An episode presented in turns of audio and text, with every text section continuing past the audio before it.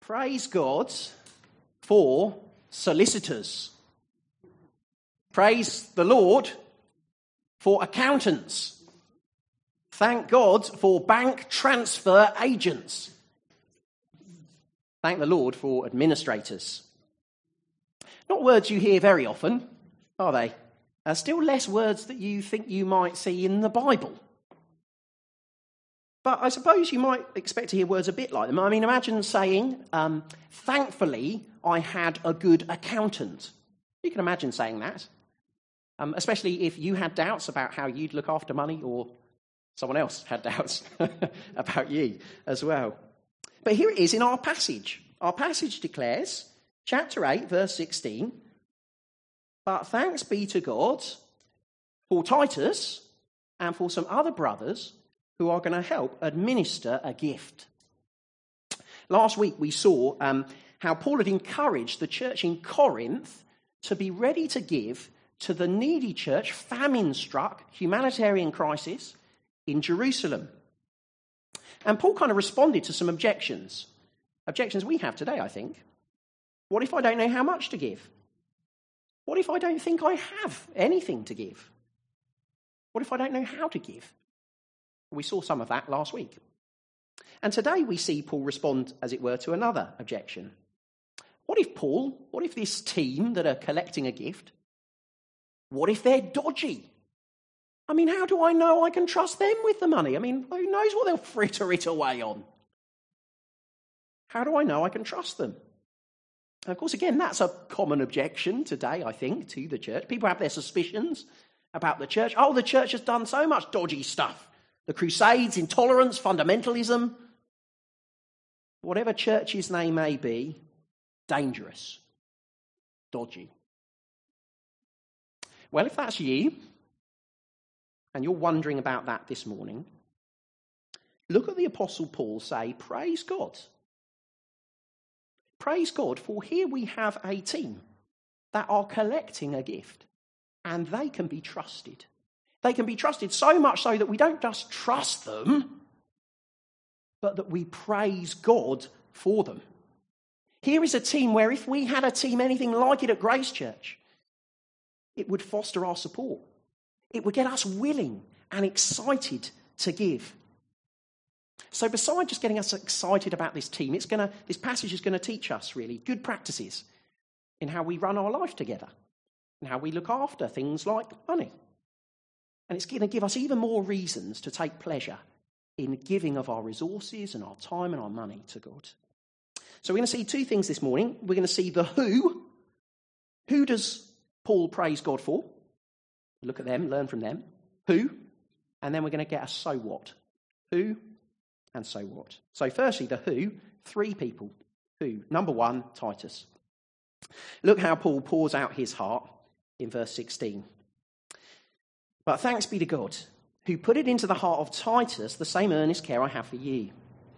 For he not only uh, accepted our appeal, but being himself very earnest, he is going to you of his own accord. Paul praises God for this guy called Titus. He praises God because this guy has the same earnest care.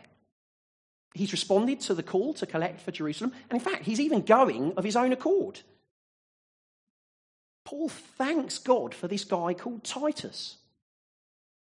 And Paul knows, and we might do well to remember, that it is only God who enables human beings to do the good that they can. You see, the truth is that left to our own devices, we would be the next Enron, the next Lehman Brothers, the next Nick Leeson, if you remember that one, we would be doing the subprime mortgages of the financial crisis all over again. But here Paul sees something remarkable Titus, and a desire to do good. And so it, rightly brings praise to God. It makes us think to ourselves I wonder if I saw someone like this in the life of the church, serving, wanting to encourage us, could I reject someone like that? I mean, for starters, he's been given a job in the life of the church. I should recognize that, support that, the authority there. but it's his care, his enthusiasm. How can I reject him? I can't reject him. In fact, I must join in praising God for this. God's working in him and through him.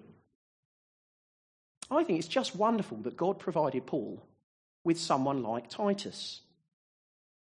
He's another Paul. He has the same care as Paul. He can send Titus. I think that's wonderful because you see, I think we'd be suspicious of Paul if he wanted nothing to do with this gift. Oh, yeah, give to Jerusalem, and then he showed no interest. I think we'd be suspicious of that. That would be weird. No interest would bother us. Equally, if he was over interested in the money, wanting to count every penny, I'd have thought that would bother us too, wouldn't it? But here, Paul is able to send, well, not himself, but someone just as valuable, just as important as him. He's able to send Titus, who's just like him. And not merely a money man, but a guy with the same earnest care as him. You see, here's Paul, and he's not saying how you deal with money isn't important. No, he sends a Titus to handle the matters. And neither is he saying it can be handled casually. Oh, only a Titus need go. No, Paul thinks it's to his advantage that another one like him handles the matters. That there's that separation, you see, and accountability. That someone important is handling the matters, but not Paul himself.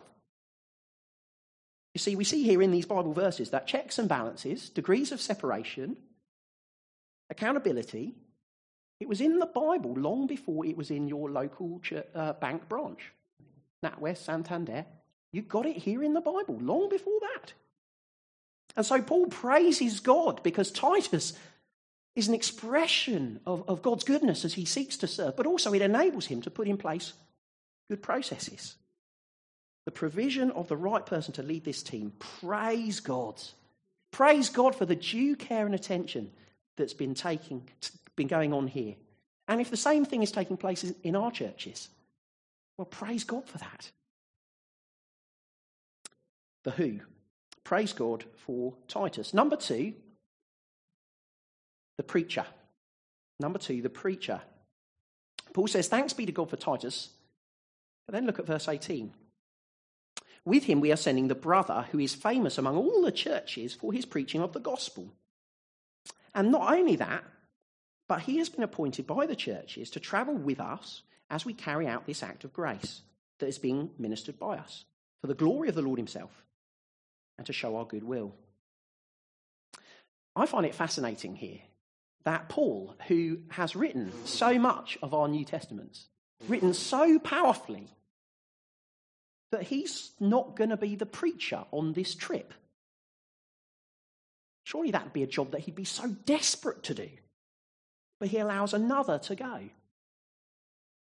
See, Paul had suggested the giving to Jerusalem, but it won't be him that preaches at Corinth. It won't be him who preaches when the collection is raised. It won't be him stirring up hearts to give. It won't be him, as it were, performing and collecting. He won't do that job. Now, you know, I think it's the case sometimes in our good works that sometimes the good works that we do can become more about us than about the people we serve and love and care for. Sometimes you see the giving can be all about me or us as the givers, than it can be about who we're seeking to serve and to love. People can actually be served for our glory, not out of love for them. And the giving that we thought was selfless, well, really wasn't at all. And, and this is dangerous for us today. I mean, I think it's something that we have to be really careful about in our food bank work.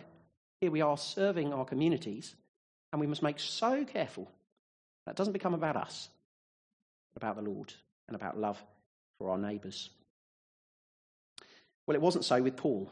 Paul relinquished the limelight. The church appointed someone else to preach on the trip, and he said, Go for it. This really is being done for the glory of the Lord. I reckon Paul must have had a remarkable sense of self worth and identity in God to be able to do that, to not have his nose put out of joint. He gets behind this preacher chosen above him and commends him to us. You see, it is really all for the glory of the Lord. It's all for the glory of the Lord. And he says, and to show goodwill. I think there Paul means here's him as apostle to the Gentiles. And he wants to say, look, it's not like I've been off doing something else. There's a mission to the Jewish people too. And I want to show goodwill there. You see, what this is about, it's not about a person, a personality, and their charisma and their gifts. This is about giving to the glory of the Lord and to show goodwill to others. And we see that even more, don't we? Uh, look at verse 20.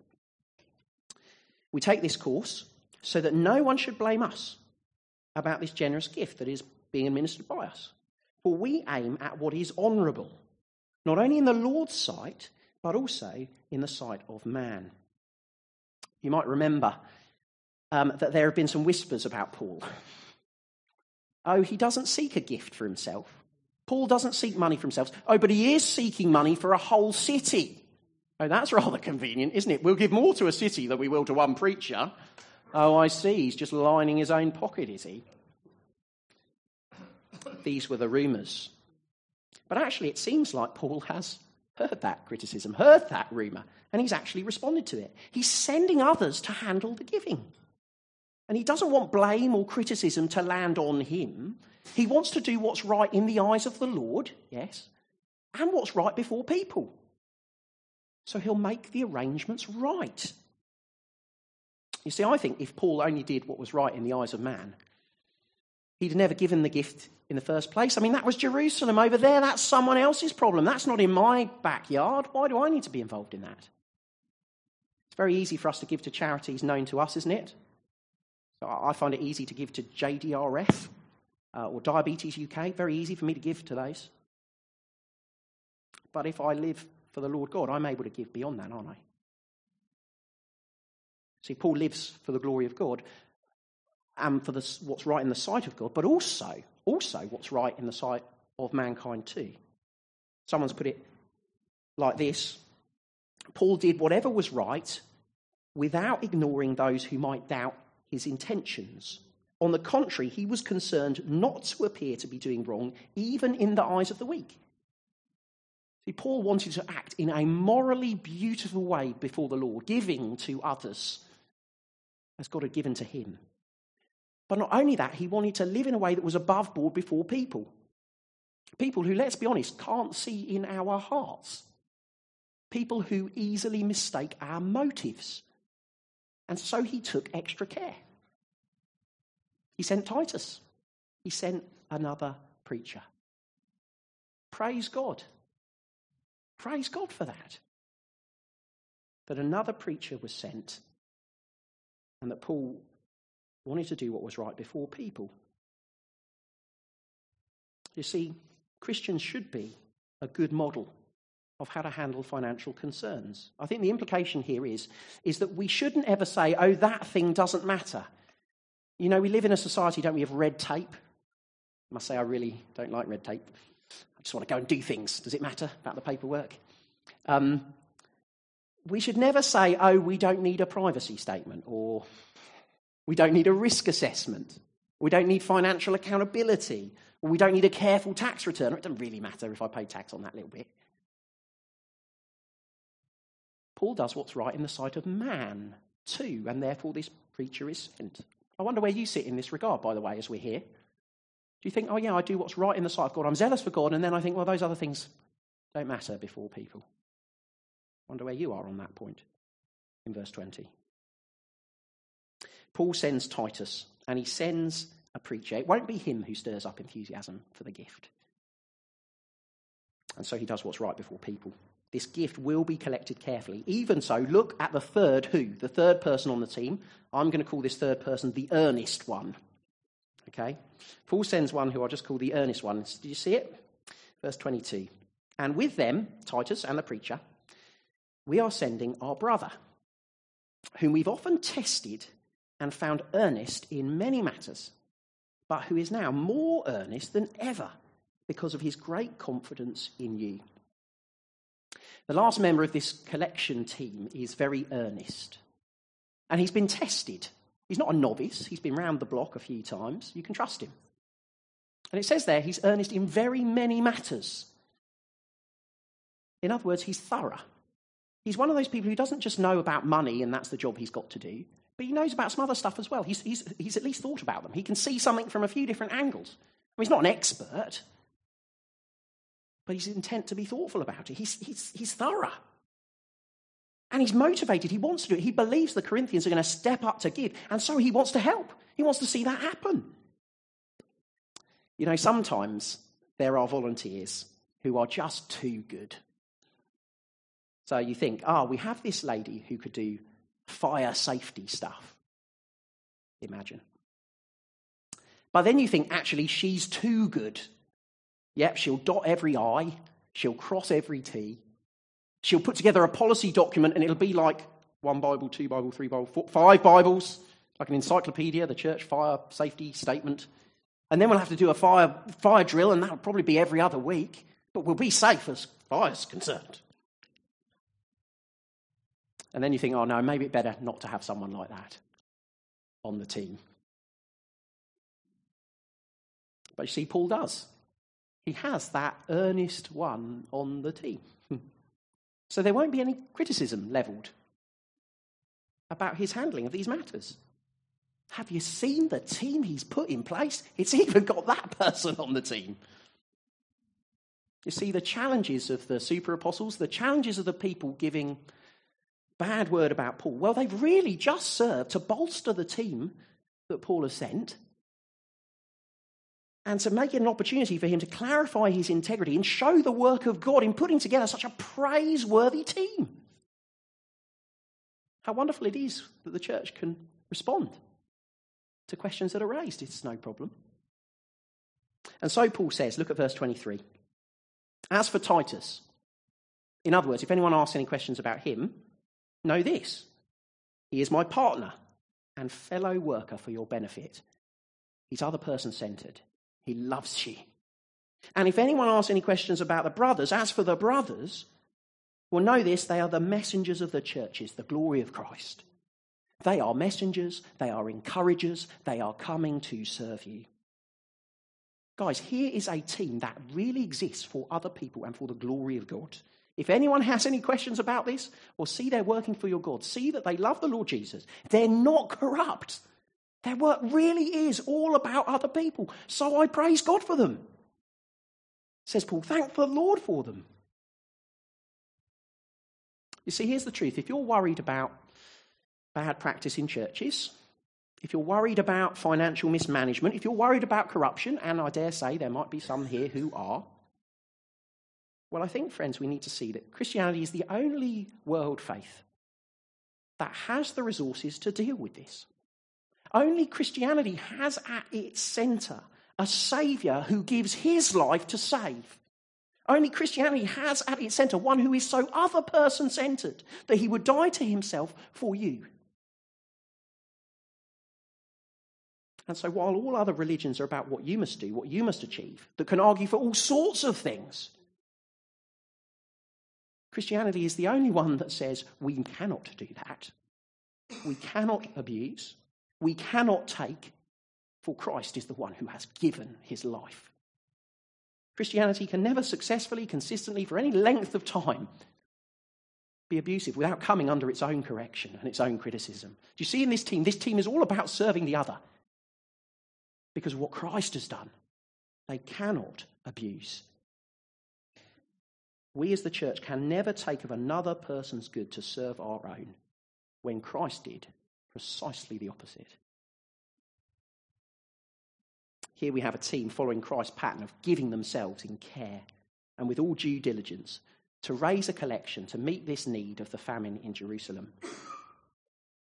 Praise God for that. Of course, churches can be corrupt.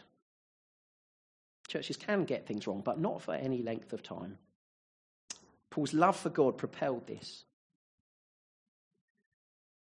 And it's the love of God that's at work in this team. You see, when you know the Lord Jesus Christ, we see that it is possible to have teams that administer money well. We see that it is possible to have teams of people that care for others. And it all points to one thing God's at work. Praise God. And where we see that in our life, praise God for it. Thank God for it and get behind it. A few implications might flow from this for us. I think churches should want to have teams that make us want to give.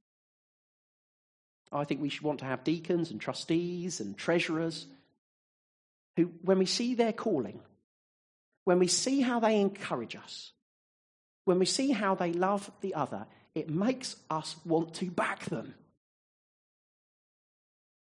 I think this passage reminds us that churches will want to live well before men and, and will want to have good systems in place.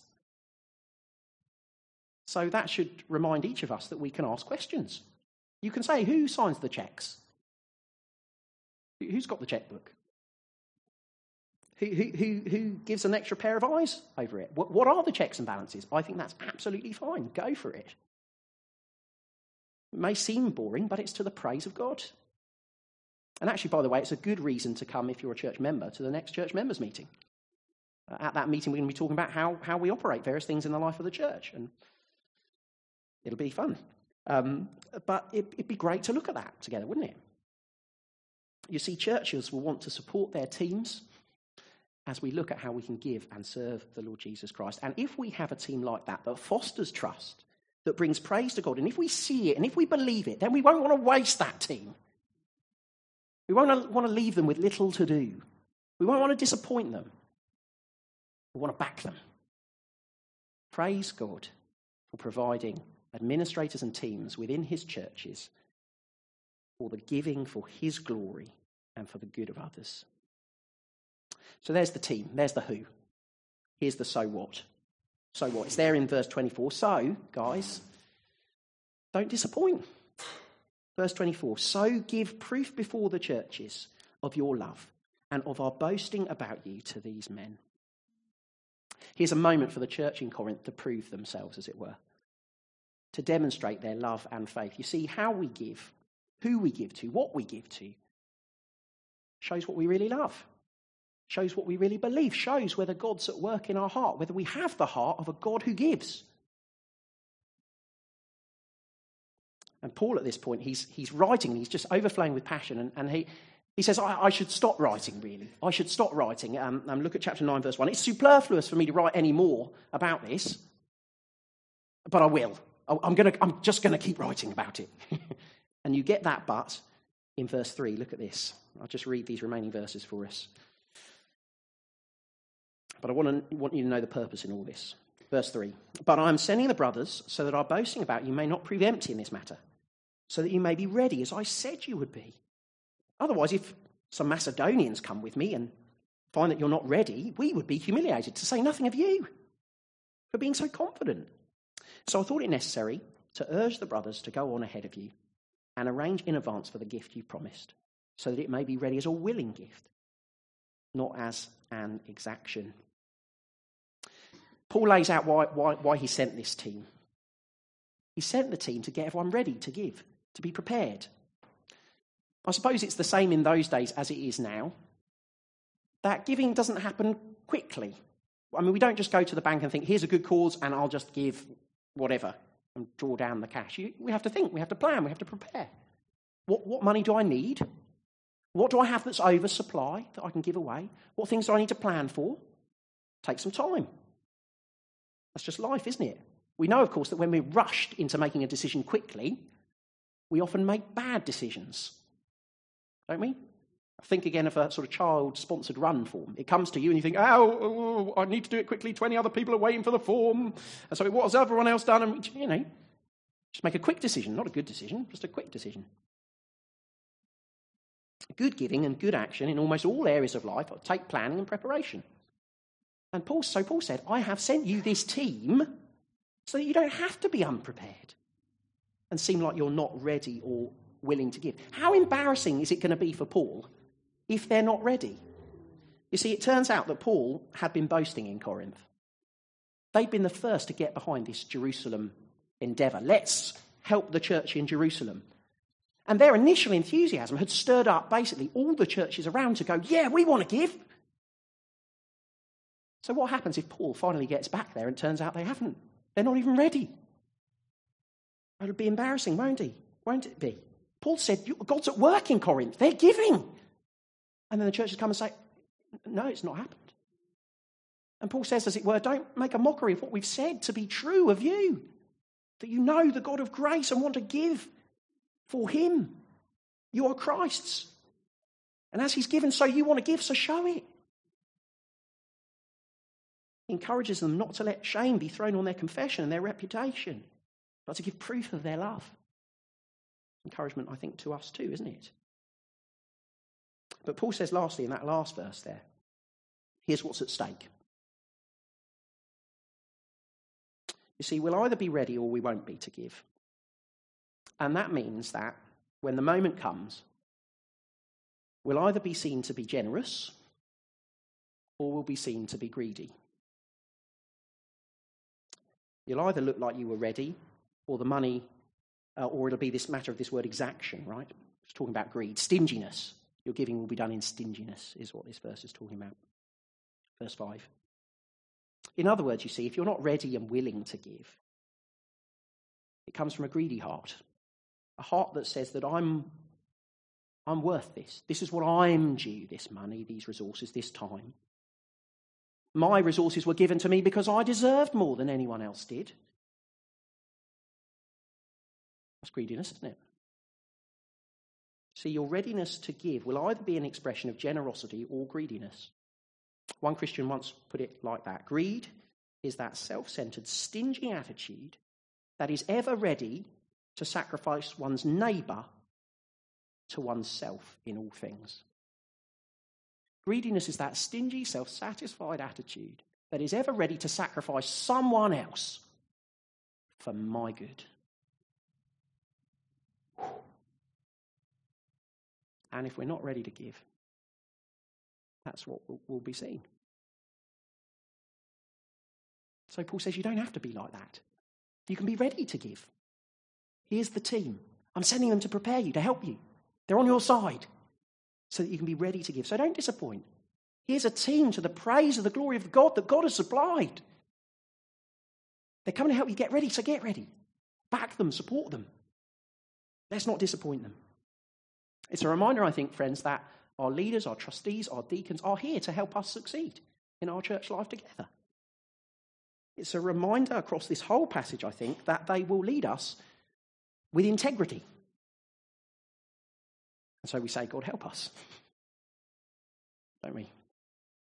But actually, God has helped us. In, in this Bible passage, he, he, he provided a team, and so He provides His church with gifts and teams today. And we have the resources of the Lord Jesus Christ, who was so committed to giving of Himself that no single ounce of corruption was found in Him. In fact, the Lord Jesus took all the corruption on Himself, didn't He? And did away with it at the cross we have that truth standing behind us. And so we can give. Now the church will let us down, although we hope not. But here is something unique, isn't it? Here is something I see in this Bible passage that I don't think I'll see anywhere else. And I just wonder if we can't give to teams like this, whether we'll ever be able to give to anything ever. Paul here praises God for this team, praise God for deacons and trustees, leaders and teams that live for others and not themselves. And though they may fail, they follow a Saviour, the Lord Jesus Christ. And friends, if you've made him your Saviour, would you join in giving of yourself for him and backing those teams? You see, there may be difficulties. There are, of course, questions people ask about the church failures, and so on. You may know yourself of some examples. But I think we're reminded here that the answer to those concerns isn't to do away with Christianity. You do away with Christianity, you lose the heart of the Lord Jesus, which is the one thing that saves us from ourselves. You lose the one tool of criticism and correction that we all need. No, what we need most of all is a deeper grasp of the truth that Christianity gives us a deeper grasp of what the Lord Jesus has done.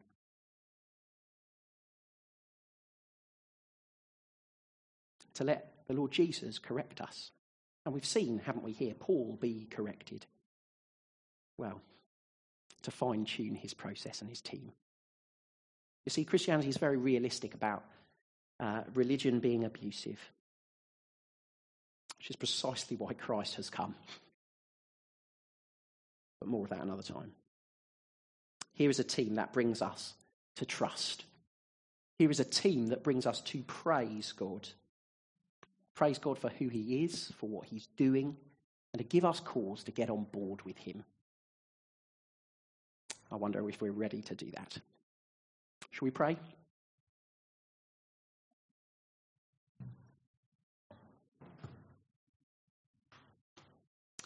Our loving Father, we say this morning how we find these questions of our culture, these objections that people raise, we find them so very real.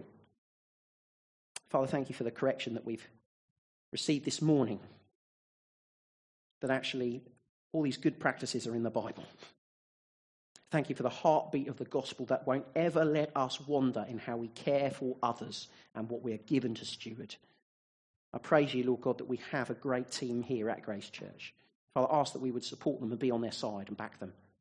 Ask that we would be those, as this passage says, who live in the sight of God and in respectable sight before man too.